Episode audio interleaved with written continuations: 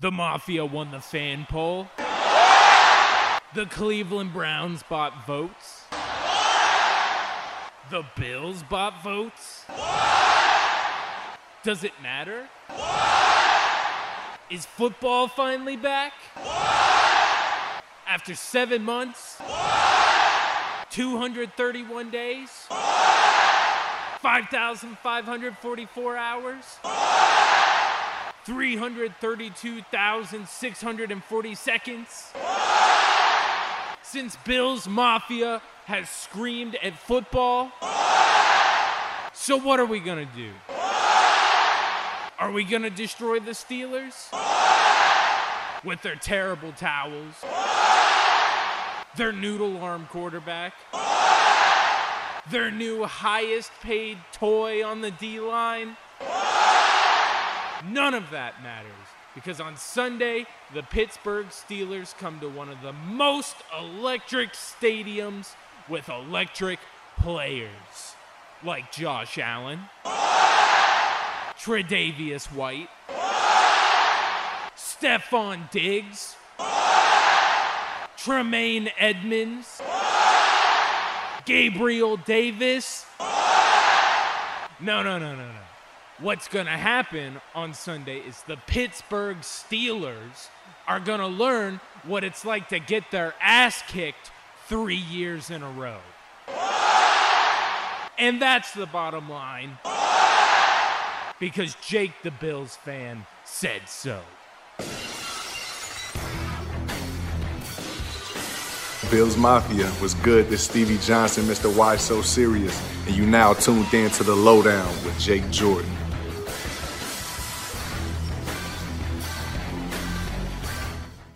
Welcome, everybody, to the stone coldest place in Bills Mafia outside of Western New York. I am your host, Jake. This is the Lowdown, and we are going to give you everything you need in 30 minutes or maybe a little bit over of what you need to know going into this weekend because football is back. I hope you enjoyed that little intro that I did. Uh, if you did and you want me to do more stuff like that, why don't you let us know over at, at Built in Buffalo on all the social media platforms and let me know with Jake the Bills fan on Twitter. But no, with me, I am not alone today. Last week, I kind of did the alone show. And don't get me wrong, I like doing alone shows, but this guy is with me all the time. Like we are doing stuff all the time together where it's just shows live on Mondays with first round bye or on Wednesdays, even though this week we didn't do it, of Maximum Marvel or just going on each other's shows. You know how it is. Justice, how are you doing, my friend?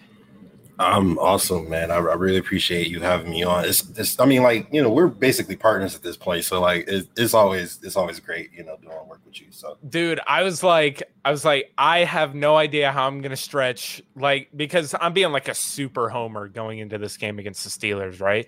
Like, I'm like, I'm like full in, like, dude, we're about to absolutely annihilate them. And I'm like, okay, if I'm really in that mindset, how am I going to stretch that for 30 minutes? I'm sure people would love for me to just blow smoke up everybody's ass and talk the Bills up so much.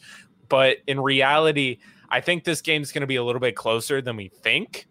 I think that it's not going to just be so one sided. But if it is, my God, am I going to be excited? But we didn't talk about it on Monday's show, first round bye. We literally talked about everything except for, you know, totally the. Yeah, we, we forgot to talk about Steelers Bills. And of course, we'll make up for it when we do our recap of Steelers Bills next week on first round bye. But no, there's no reason why we should not talk about Steelers Bills going into week one. Justice, if I'm correct, you're going to be at this game, right? Uh, no, I'll, I'll tell you no? after. But it, oh, all right, all right. Well, I know you're not going to be at this game then, but we will somehow find each other in a few weeks when the Bills take on the Washington football, football team. That's yes, going sir. to be great. Uh, I think uh, uh, quite a few built in Buffalo people are going to be there. It's actually going to be really fun, and I can't wait for that. But Justice, going into this week one, everybody's undefeated. Going into Bills Steelers, there's a few things that like matchups that I really want to talk about. And one of them is going to just be their defensive line versus our offensive line and our defensive line against their offensive line. Basically, a war in the trenches. Mhm. What are you thinking basically when it comes to and we're this is the topic we can talk about after with TJ Watt, but their defensive line is no slouch.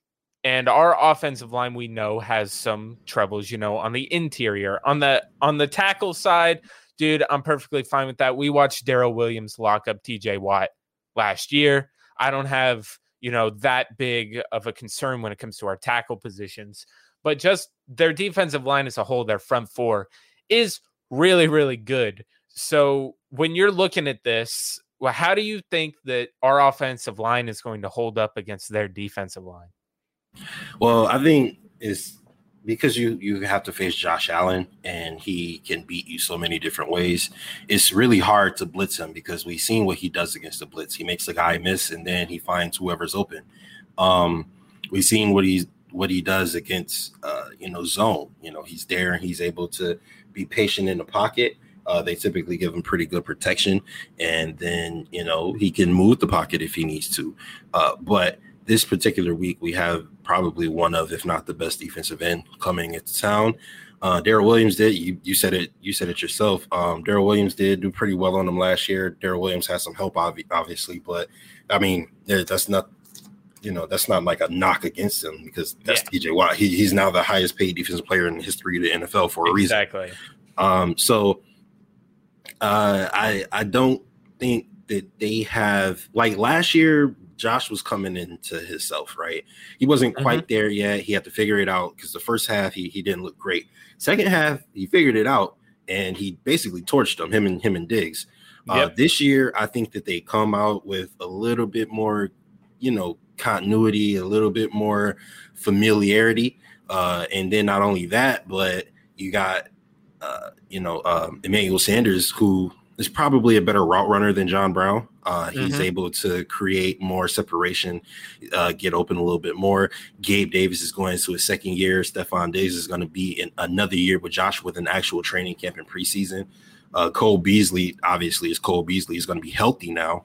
Um, I just and and we know, you know, the Steelers, the way that they pass rush, they leave vulnerabilities, right? So they they leave openings for guys like Singletary to take the draw play, find the hole, and, and go do damage for for guys like Moss to you know find a hole and and, and you know run through a couple of defenders. So I definitely think there's some vulnerabilities in their defensive line. Obviously, it's a good defensive line. I'm not here to say that it's going to be like a cakewalk, but I do think that we're prepared, especially when we knew this was going to be the first game of the season. We had ample time to prepare for them, right? Um, Oh, yeah. A lot, a lot of people are like worried, and I guess just because you know you don't want to, you know, just assume that they're going to blow out the Steelers. But I mean, for all intents, for all intents and purposes, I feel like we will. Like I just, I, Mhm. you know, you know, uh, they're, you know, you, you talked about the trenches.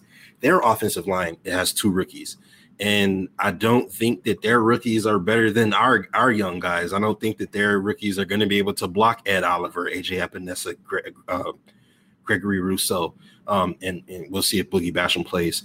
I don't think that they'll be able to stop them. I don't think that they have enough firepower to be able to, you know, throw too much against our defense. And people keep saying that our run defense is is you know a vulnerability. I don't think it will be this year. I think that you know we're going to be able to uh, stuff the holes, and I think uh, Star. I, I don't think I don't know if Star's going to play, but even if he's not, I think Harrison Phillips can come in and do a pretty good job. I'm I'm Mhm. really confident in the team overall. I don't think the Steelers are going to have enough to be able to contend with us. Um, and we'll see. You know what happens. I think you know Mike Tomlin's one of the best coaches of all time. And uh, I think that they probably will have another winning season. I don't think he's ever had a losing season in his career. Um, I can see, you know, the defense really, you know, carrying them to like a nine and eight record. Um, so Yeah. we'll we'll see what happens there. So basically, you covered like see this is why I like talking to you, Justice, because you kind of like covered everything, the entire question. You didn't just answer one part of it. You were like, I'm going to answer every single part of that question. Uh, one of the big things that I want to hit on is our defensive line against their offensive line because you brought it up. They've got two rookies on the line, and I believe one is their left tackle, which is where Jerry Hughes, and I believe behind him is Gregory Rousseau on the unofficial depth chart that Sal Capaccio put out. So if you're telling me that a rookie quick, left tackle opposite uh, that, uh, who was opposite Jerry Hughes in the starting lineup? Opposite Jerry Hughes, I believe, was Mario Addison, and behind him was AJ oh. God. Yeah, that was I, I I know, but you know, it was an unofficial one, and I believe that throughout the season that could change, especially over on that side where Addison is, yeah. you know, just depending on how his production is. But I just want to say that last year the Steelers started off 11 and 0 you can argue that that was a benefit of having one of the you know easiest schedules I've ever seen in football. Their whole division had it, but mm-hmm. One of one of the things that they brought up is that last year Big Ben was having to get rid of the ball so fast, and that was because the offensive line, even last year, with people that they've had on there for a while, like Pouncey and those guys that they've had as staples of that offensive line, were just kind of getting old and they weren't able to do it anymore. So Big Ben was having to get rid of the ball super fast. Well, now basically that's blown wide open. They've got rookies on the line. They've got dudes that they brought in that are kind of just fillers until they can get staple pieces there. I really feel like it's a revolving door. And I don't think that they have the offensive weapons to be able to be able to, you know, get rid of the ball fast enough uh, from our guys going there because we know our defensive line is fully revamped. We've got some tools there. We've got speed and athleticism that we're going to be able to get back there to Big Ben. And I don't think Big Ben has the type of weapons to be able to get rid of the ball before a Jerry Hughes or a Gregory Rousseau or whoever gets back there to him. And Big Ben can't move like he used to. He's kind of like a running tree. So I'm not expecting him to be back there flying around looking like Patrick Mahomes or Josh Allen or even like Big Ben like 10 years ago. So I think that the key is going to be getting the most pressure on Big Ben because our secondary, I mean, people, we like to talk about our defensive line, but our secondary is still one of the better ones in the entire National Football League. Yes, sir. So, like those, it's going to take a little bit for those receivers to be able to create some space, unless you know it's Eric Ebron who can't catch a ball, even if it was thrown at the broadside of a barn, uh, trying to beat us. Thankfully, this isn't a team that has elite tight end play, unless they pay they play Pat Freiermuth, I believe that's how you say it, who they drafted this year, but in reality, I think too that their offensive attack, if they're really going to try to run the ball down our throats with Najee Harris, I'm sorry. I know it's not looking good for Star Lotulelei to play. Uh, they did the estimated injury report thing today, where even though the Bills didn't practice, they kind of put what people's designations would have be would have been if they practiced. And Star Lotulelei was still a DNP, so did not practice, which is looking really good for Harrison Phillips, who I'm so glad is going to be able to play this week because, in all honesty, uh, best case scenario in the future is that we have Harrison Phillips to be able to take the Star Lotulelei spot so that we can have a dude in there who's not only a beast and a monster, but can also stuff and stop the run by being a one tech who can take up two dudes. So really, I'm just really looking forward to this game only because, of course, I think the Bills are going to go in there and just absolutely pick up where they left off. The secondary for the Steelers is not looking all too hot. I really, they're the only thing that concerns me is the but like people say, oh, the pass rush is going to get to Josh Allen. There might be some jitters there because it's the first game of the year, but Josh Allen last year consistently was one of the best quarterbacks under pressure. So if he's getting a little pressured and he has to run a, run to the left or to the right, I don't see that being a problem for Josh Allen. I can I'm not going to call this game a cakewalk. They're definitely it's the Steelers. They're always going to be a good team. Definitely don't think they're winning their division this year, but they're definitely still going to be a good team. I'd put them in that category that I have kind of the I have the Patriots in where they're going to be a good team, maybe a wild card team. But even though they won 11 games this year with a much harder schedule this year and them winning their division, so having to play the first place schedule, I really think that the Steelers are going to kind of struggle this year just because I think the one benefit or the one detracting thing from their offense is still having Big Ben. Big Ben arguably should have retired two years ago, but they still have not found a suitable replacement for him. So they have to, they're basically living and dying by Big Ben, who is not the same quarterback he was a few years ago.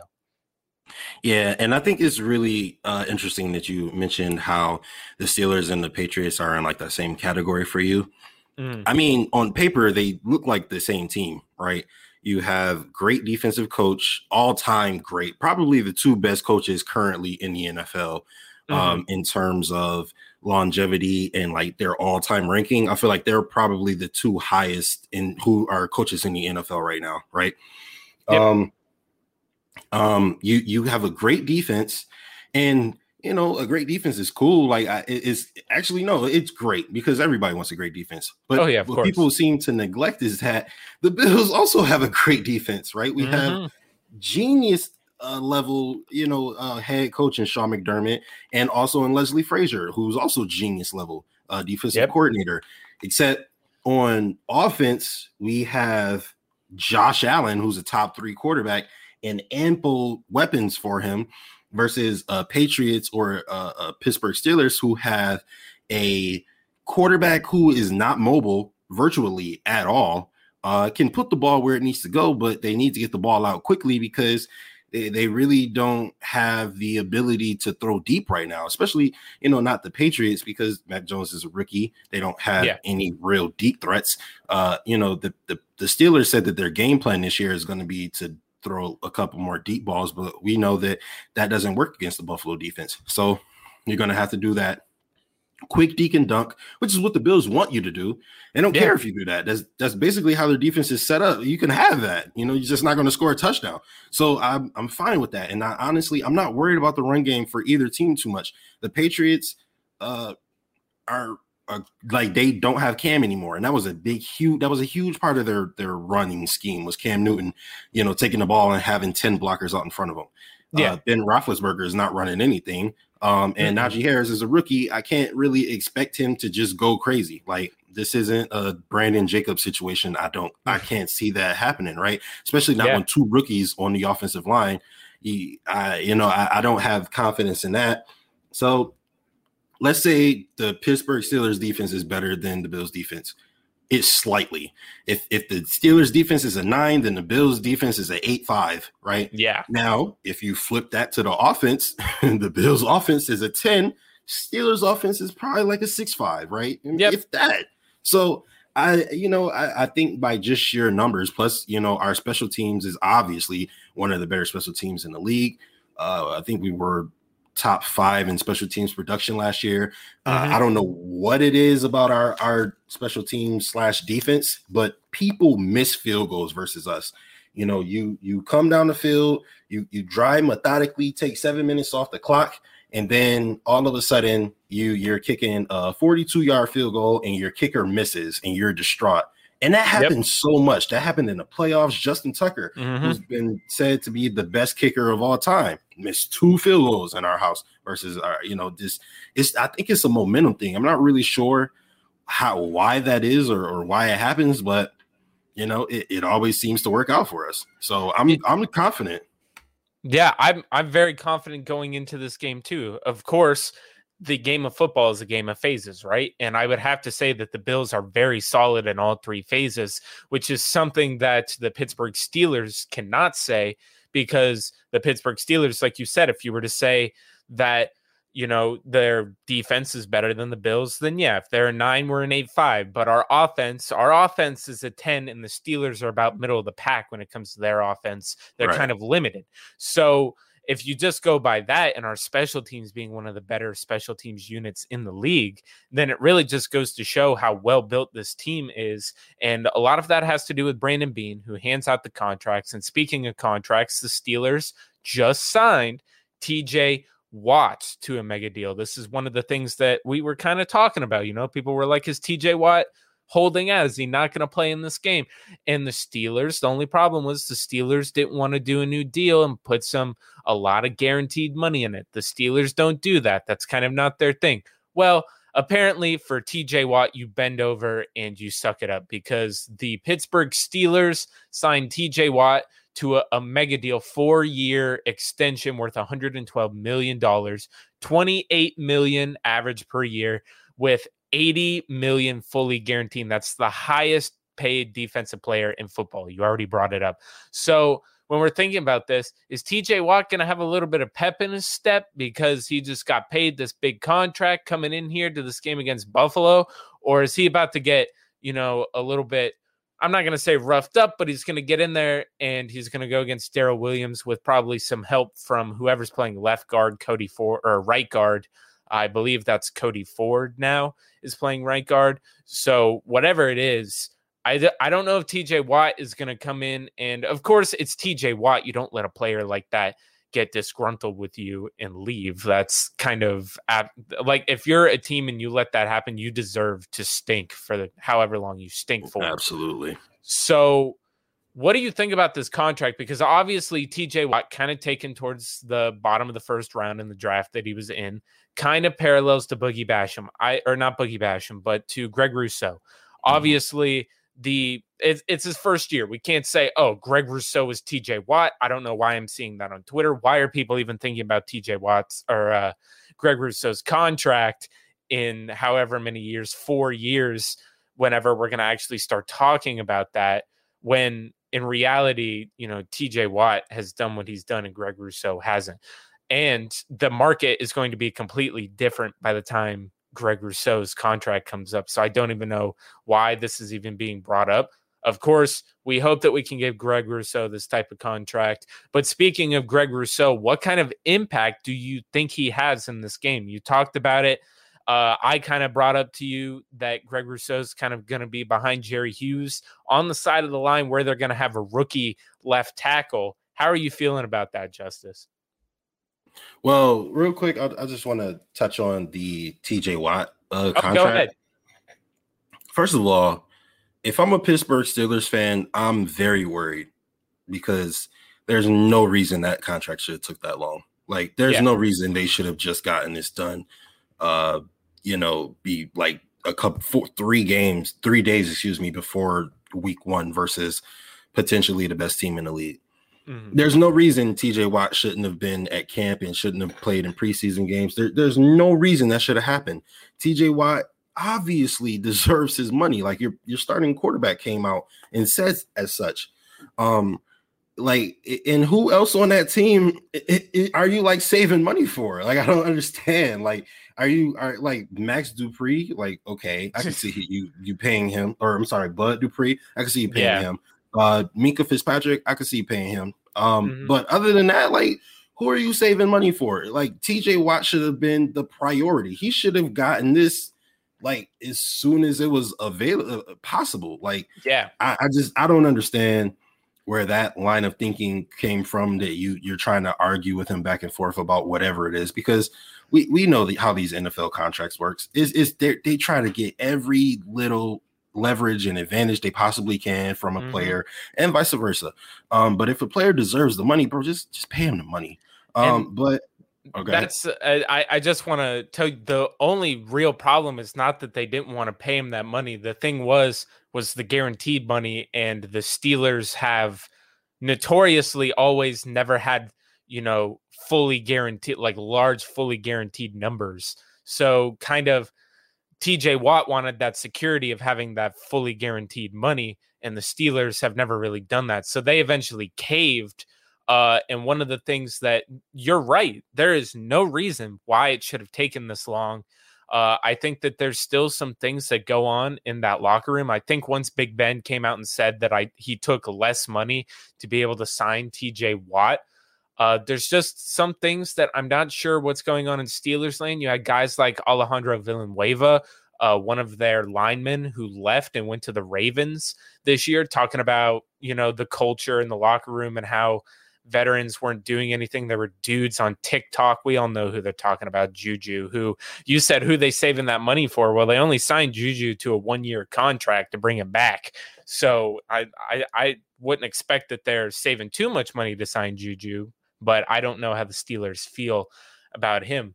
But no, yeah, just bringing up that really the main thing was the 80 million guaranteed. And I think for a player like TJ Watt, who you're assuming is going to be a centerpiece of your defensive line for God, the next 10 years, you're hoping, like you give him that money, you know he's going to play through this contract. Yeah. And the, the NFL is changing. Like, get with the times. Like, you know, ever since uh what was it? I believe it was Kirk Cousins got his like 84 million dollars guaranteed. Oh yeah. Ever since then, people have been asking for guaranteed money. And I know, you know, may, I don't know if the Steelers have had a max player in that time span, so maybe they haven't had the situation come up yet. Mm. But like that's that's how things are working. Like Josh Allen just got what 150 million guaranteed. Oh yeah. You, you, yep. you think that the Bills wanted to do that? No. But when you have someone who's top three at their position, you pay them. Just like I so I, I understand, but I also don't understand. Like I, I just I feel like you should be smarter, like you know, and and because mm-hmm. because if now if TJ Watt is tis, I'm sorry, if TJ Watt is disgruntled, then what? Now you just shit out of luck. Like so, yeah. uh, I, I wouldn't even take that chance. But uh, they got it done, so uh, I guess it's a moot point. But um, to answer your question about Greg Rousseau, I'm I'm really high on Greg Rousseau actually. Um, yeah. just just from what I've seen, because I, I look at the tape and that's for me, that's where I base all my opinions is is looking at them play. Um, mm-hmm. you know, bump the the draft status, bump what I heard about him not being pro ready from a bunch of people who probably Idiots. don't really know what they're talking about, right? exactly. Yeah. Um, so until he gets on the field and shows me, I'm not gonna really form an opinion on the guy. And Greg Rousseau got on the field and he showed me in the preseason he was balling. He uh, put, you know, Penei Sewell, who was a, a, top 10 pick in the dirt. Like he he he put his quarterback in the dirt at least. Um, yeah. ran right through Sewell. You know, he uh, had great plays versus the Bears, and I'm pretty sure he had a, a good play versus the Packers. But I, I, I, have a lot of faith in him. I have a lot of faith in AJ Epenesa as well. I want to see more from Boogie Basham, so we'll see how that works out. Um, but I'm I'm really confident in Greg Rousseau as of right now, which is why I was disappointed when when you you know I, you unofficially you said that Mario Addison is going to be starting opposite of uh, Jerry Hughes. That yeah. it's kind of like a you know it's a little demoralizing because I know for a fact that Mario Addison is not going to give us the same production that Greg Rousseau or AJ Epenesa is going to give us. So I you know I would I'm cool with seeing him as a rotational piece. Maybe honestly, I would like to see him play inside a little bit. He's huge. I don't mm-hmm. really like him coming off the edge too much, to be honest with you. Um, so uh, you know, I, I, I see it, I see it. Um, I just want the I, I want to see Greg Rousseau and what he can do. I want to give him as many reps as possible so that he, you know, we can't, you know, people may be talking about it prematurely, but if he if he has the reps and he proves himself, you know, maybe he can become a dominant pass rusher to the point where we might be having this same TJ Watt conversation about him in three years. So, you know, yeah. I, that's that's what I want to see. You know what I mean? So um I, I, really want him to play as much as he can and and you know until he proves that him or AJ Epenesa doesn't deserve to be on the field or maybe you know they're not giving you as much production as you'd like, so you want to rotate them. Okay, I understand that, but you know, just give them an opportunity. That's just, yeah. you know, we, we saw what Mario Addison did last year with an opportunity. Mm-hmm. And granted, I understand about his family, and you know, I'm willing to to wipe his slate clean just because like I wouldn't even know what yeah. I would do if a family member died, right? That that is devastating. So I give him a pass, but I don't really think he's gonna give us that more production versus what he did last year. Yeah, I I think, and this is I, I'm gonna tell you right now, I think Gregory Rousseau makes a couple big plays this weekend. I think that's what happens. And and in a few in a few weeks, Mario Addison, if he does not show, because of course there's also practices in between these games. The coaches aren't just looking at games to evaluate whether these guys should be starting or not. You can lose your job if you're not doing well in practice. So like I think for sure eventually Mario Addison is either unless if he doesn't do anything, he's going to play himself into a reduced role and we're going to see more of our young guys that we know. We've seen flashes in the preseason. We all know like we know that these guys they can go, they're going to go at it every single time and I'm loving it. Of course, I would have loved for Greg Rousseau to be starting opposite of Jerry Hughes. That's kind of like your best case scenario. When you draft the kid, you're hoping he can be a starter. But I think that sometimes the Buffalo Bills organization, the coaching staff overvalue veterans a little way too much. So they'll get the start. Like you got to remember, remember Devin Singletary wasn't the starter. Frank Gore was the s- starter. Like Frank Gore was bro. Do where, not get me started on like, taking carries away from Devin Singletary to give him to I, Frank Gore. I couldn't I believe it. I know, but like that just hammers home the point that I think that this coaching staff just overvalues these veterans so much when there's young, hungry dudes behind them that can get even more production. But because they don't have that veteran status, they don't get that starting spot unless that veteran plays their way out of that spot, which Frank Gore ended up doing. And Devin Singletary had to basically force his way into becoming the starter that year. But even then, they were still giving snaps to Frank Gore. So, like, I I still think that Mario Addison's going to have somewhat of an effective role in our defensive end room, but I don't think he should be the starter. I think he should be relegated to a low snap count and just go in there so he's fresh. He's a little bit older. Of course, he doesn't want all the snaps. We want to have the most effective version of Mario Addison out there. And that would be with a reduced snap count. Let the young guys go out there and try to prove that they are worth, you know, the draft picks that we used on them. So I'm really, really excited for that room. Justice, do you have any final closing points before we talk about our last two things before we get out of here? Because football starts tonight.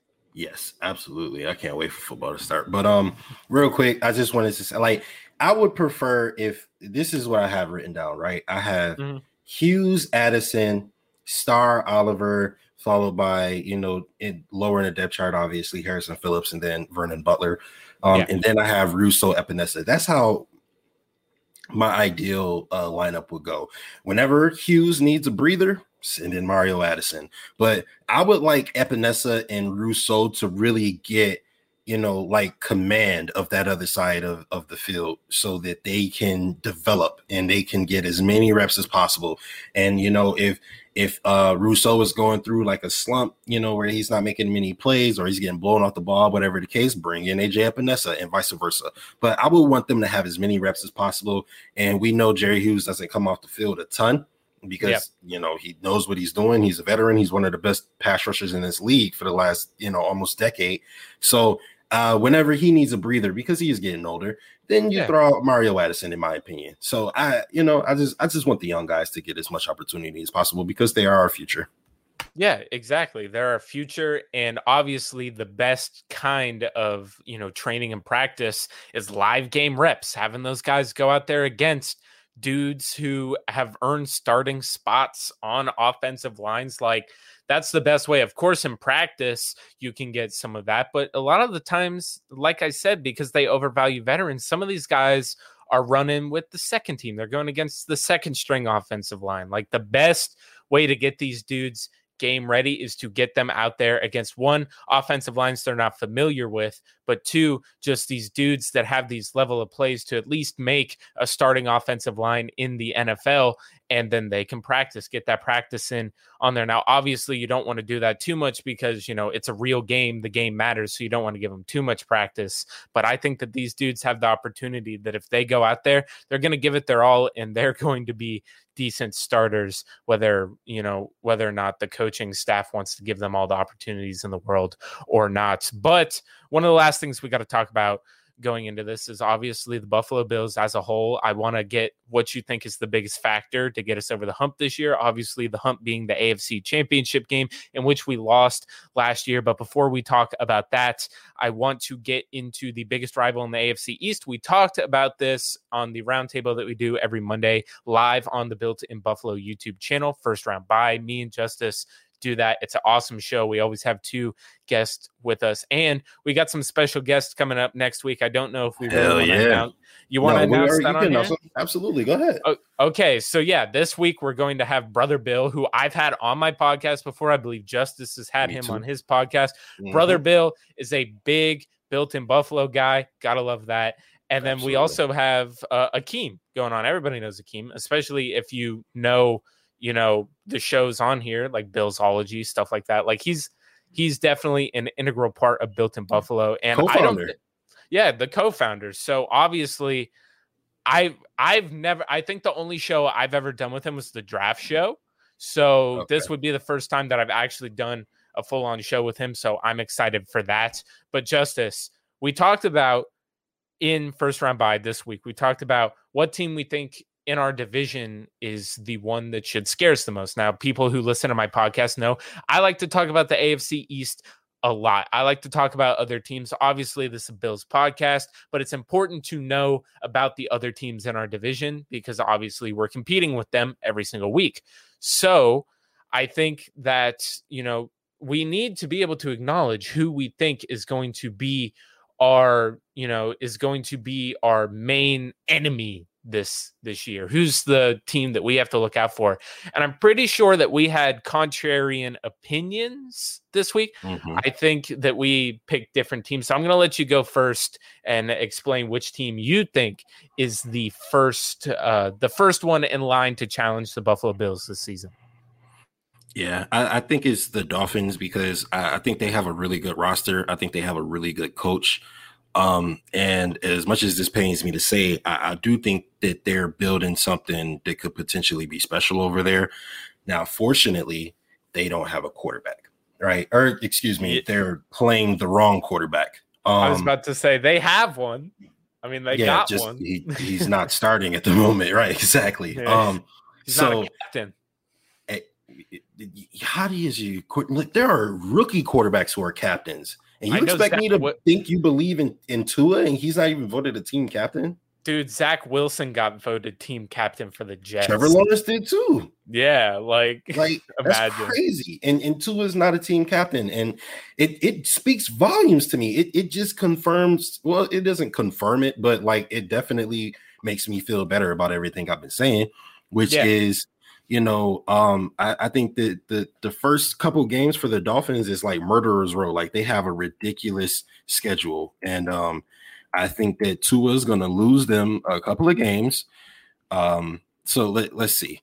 First game they have is it's the Patriots. The Patriots, right? Yep. Uh, then it's us, the Bills. Yep. Then it's, it's Raiders, Bills. Colts, yep. Bucks. Yep. Yep. I like yo, like they, I could see Tua going 0 and 3, 0 and 4, 0 and 5. Yeah, I was about to say that looks like a one and four schedule to me. I mean, but I they almost lost to the Raiders. They almost lost to the Raiders last year before Fitz Magic came in and pulled off some ass pull like 30 exactly. yard no look bomb. So exactly. And it that's the thing. Like I, I always say, if if Ryan Fitzpatrick was starting the entire time, they would have made the playoffs, but he oh, wasn't. Yeah. So, you know, Tua would pretty much ruin their season. And I think that Brian Brian Flores knows that, and I think he's probably resentful of it.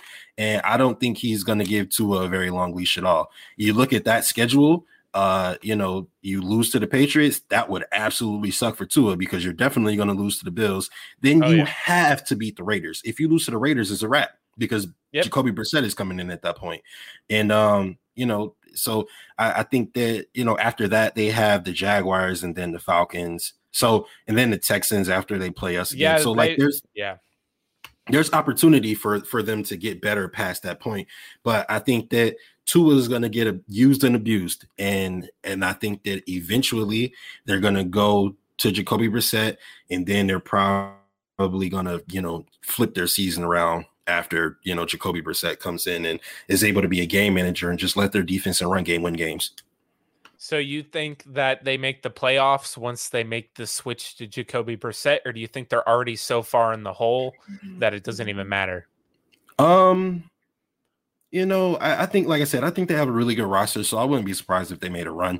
Uh, thank goodness we played them you know, t- uh, both of our times within like the first six or seven weeks. Yeah. So we, we don't really have to be a part of that little run. Like for instance, they have the the Giants, they play the Jets, uh, you know, they play the Patriots again. I think they could beat mm-hmm. the Patriots the second time around with Tua. Texans, you know, Panthers aren't a great team yet as far as we know, so we'll see. Although I do believe in Sam Darnold, um, I think mm-hmm. they could beat the Panthers. I think they have a better roster than the Panthers, and I think Jacoby Brissett is probably slightly worse than Sam Darnold at this present yeah. point in time. But I do think Sam Darnold will get better. Um, but Yeah, then case, they, they I, I just wanted to add on to that. They're ending their last three games too are Saints, Titans, Patriots. See, that's so, crazy. That's, like that's rough. But the Patriots have the same schedule, and I think mm-hmm. that they'll. I think that they're going to do less. You know, I'm sorry. I think that they're going to do more with Jacoby versus what the Patriots will do with Mac. So that's kind of my reason. Okay. Yeah, and I I could see why you picked that. Obviously, I'm just gonna think that Bill Belichick still has that big old brain up there and is going to be able to pull anything out of Mac Jones. Which, if anything, the worst I I've always said the worst case scenario for Mac Jones is he's a game manager, and I just from what I've seen in preseason, obviously it's preseason, you can't judge him fully off that. But if Mac Jones if his ceiling is game manager, that is all the New England Patriots need. Obviously, they have been a team that has historically always had really good defenses. They're without uh, Stephon Gilmore for the first six weeks. Some people would say that's a blessing. Uh, uh, Patriots fans that don't know what they're talking about, if you can have Gilly Lock on your team, why wouldn't you? He gives you a better chance to win.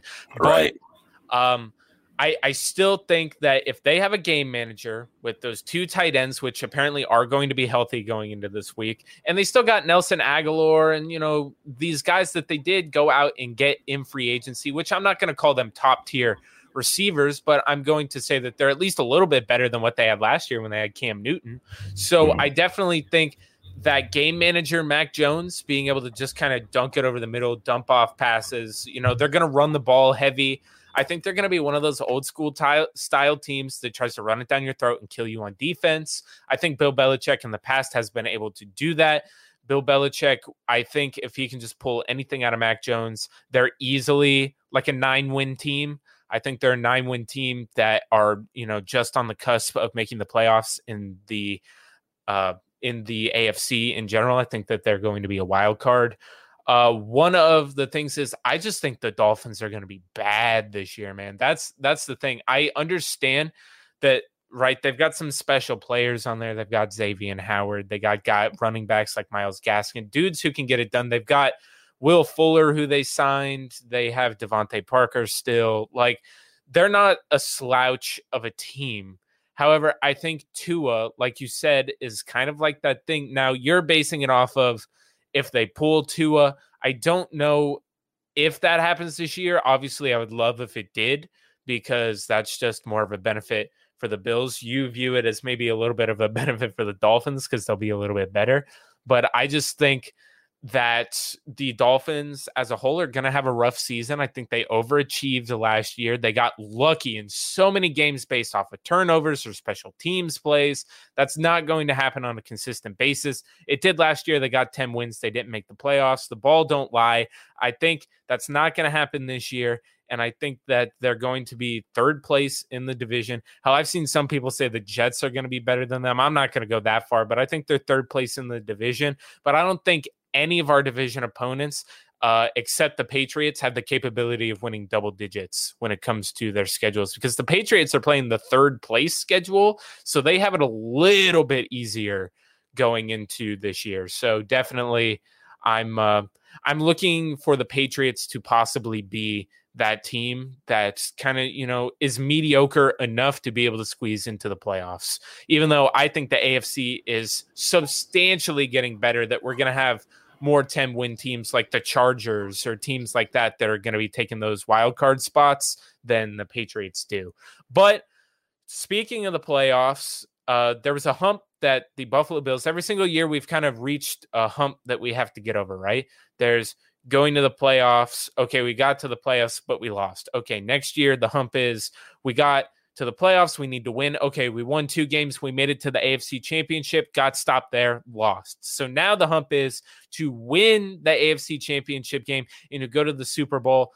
Obviously, there is a lot of love for the Buffalo Bills out there. Not something we're uh, so accustomed to seeing. Lots of people picking the Bills to win the Super Bowl this year, and it's realistic. I, I mean, I can't see why anybody. It's not like a few years ago, if you picked the Bills to win the Super Bowl, you'd be crazy. But now people know the Buffalo Bills are on the radar. So, what do we need to do to get over that hump of the AFC Championship game, which we're just going to assume we're going to be playing the Chiefs again? What do we really need to do to get over that? uh, bolster our pass rush, which it, I think Brandon Beane was in the midst of doing, which I think he has already started the process of doing. Um, I see if, if Greg Rousseau and AJ Epenesa come along and they're as good as we think that they could be, uh, yeah, I think that is exactly what we need. Um, because if if they're able to provide pressure, then that kind of puts less pressure on guys like Milano and Edmunds, uh, and they're able to hopefully um, you know, cover somebody uh, in the middle of the field um, and, and not leave wide open, you know, holes for, for guys like Travis Kelce. Um, hopefully, we're able to contain Tyreek Hill a little bit better because those two guys went absolutely bonkers on us. Um, mm-hmm. And, you know, the, the run game. Um, I honestly, I just think that the defensive line is going to be all the difference. We'll, we'll see it, um, you know, come Sunday if if they're real or not but I think that they are real. I really do, especially because we had to let go of somebody who had one of the best preseasons of any player in the NFL. We had to trade him away because we didn't have enough spots for him. Like I, I think yep. that that you know says a lot about Brandon Beane and, and what he does and you know how he recognizes uh, what weaknesses we have.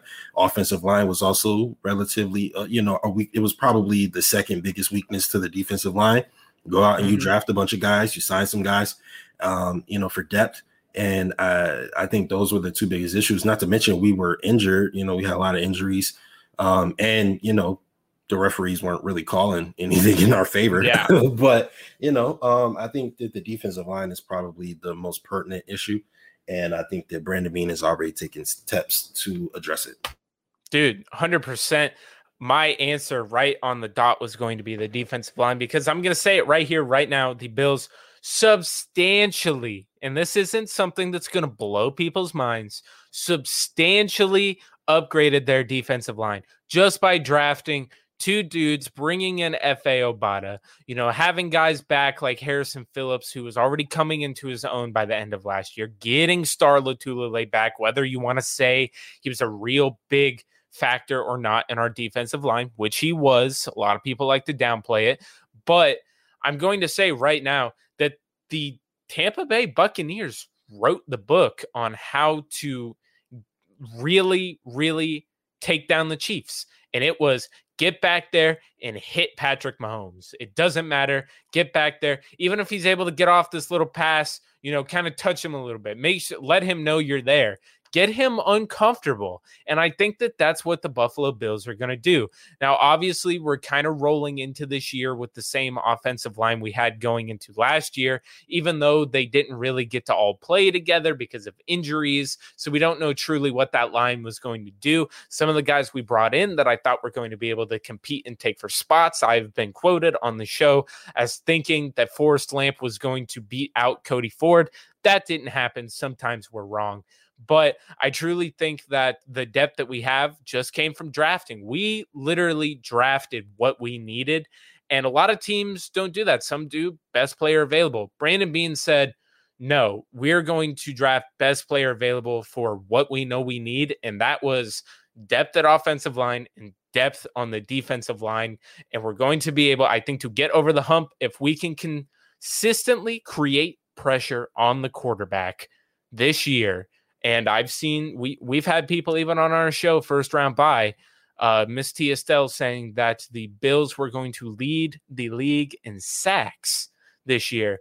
If the Buffalo Bills even sniff that, saying that the, if you betted it's right now, yeah, if you bet right now, which some people can put in their sports bets if you want to, I believe the Buffalo Bills have it's plus 1200 for them to win the Super Bowl. If you put in that bet right now, and the Buffalo Bills even sniff being one of the best defenses in the league, if they even get back to what they were in 2019, when they were like the third best defense in the league, with this offense, you can already book your trip to Buffalo for that Super Bowl parade. Like it's it's over. It's over. I know I'm being a homer. I'm looking way too far out, but justice no, I, that's I, that's that's that's absolutely true. Um, I, I said it in 2019. If the if we had a better quarterback, we would have been in the Super Bowl. That's how good our defense was. Mm-hmm. Last year, if we had a better defense, we would have been in the Super Bowl. That's how good our quarterback was. This year, I call it the year of culmination. Hopefully, you know, where they're able to come together and um, you know both be elite and both continue to be as great as as we know that they can be. Yeah, dude, absolutely. And it's been fun. This show has been awesome. We definitely ran over the 30 minutes I usually do, but that's okay. Me and Justice are just able to talk. We could probably talk forever, but the yeah. uh, we we got the Dallas Cowboys versus the Tampa Bay Buccaneers coming up. Obviously, I record these on Thursdays because I like to get the most up to date information before these come out on Fridays. So, Justice, let everybody know where they can find you, my guy, because even though they probably know where to find you already because you're so out there, uh, you you got to tell them where can they find you. uh, you can find me on Twitter at JA17MVP underscore BIB, but I'll probably pop up for the J17 MVP. Mm-hmm. Uh, please, you know, go check out the Win Show Factor. It comes out every single Tuesday. Check out uh, Home Field Advantage. That's every single Wednesday at 6:30. I'm sorry, 8 p.m. with my man Caveman. Mm-hmm. Uh, Maximum Marvel, obviously, my man Jake. Uh, that's Wednesdays, and then um, first round bye every single Monday, 6:30. My man Jake. And we we've got multiple platforms together, and it's fun every single time. So I really appreciate you having me on, bro. Dude, always in the last minute pinch, I can text you and be like, "Hey, man, can you do this or something?" You're always there. It's great. You always got me. I, I can't. You know what I'm saying? I can't flake on you, bro. I was about to say, and in response, when you text me, I'm like, yeah, let's do it. So definitely, I love having that kind of camaraderie where we're able to just kind of have that dependency to be like, hey, if you need someone, I'm here. I'm here for you to call. But also, Hell Justice yeah. just dropped a hype video oh, for yeah. Steelers versus Bills. It literally just dropped right now as a Thursday. So you're listening to this on Friday. If you're driving, maybe wait. But if you're at a stop or something, man, go at the Built in Buffalo YouTube page and watch the Steelers versus Bills hype video. It's absolutely awesome. And then I also believe a hype video dropped like – the day before that, and it was Super Bowl caliber, which yeah. is awesome because I uh, I brought up too. I made one of those for last season. It was after the Houston loss. I made one, and those those videos are always awesome. Super Bowl caliber. What this team is, absolutely love it. You're able to find us everywhere on Mondays, on Wednesdays. Check out everybody on the Built in Buffalo platform. They are literally all over YouTube. There's different shows that you'll find on the podcast network. Maybe you're a YouTube show t- guy too. With me and Justice, we're on there. There's other people that are on there, all of the Built in Buffalo family. It keeps growing. Built in Buffalo, the brand is just going to get bigger and bigger. And we would love for you to join the family. Make sure to go check out Built in Buffalo on Twitter, Facebook, TikTok, Instagram, everywhere. Go find it. You're going to love it. Built in Buffalo, Justice, Jake. This has been The Lowdown, the coolest place in Bills Mafia outside of Western New York. And I will see you guys next week.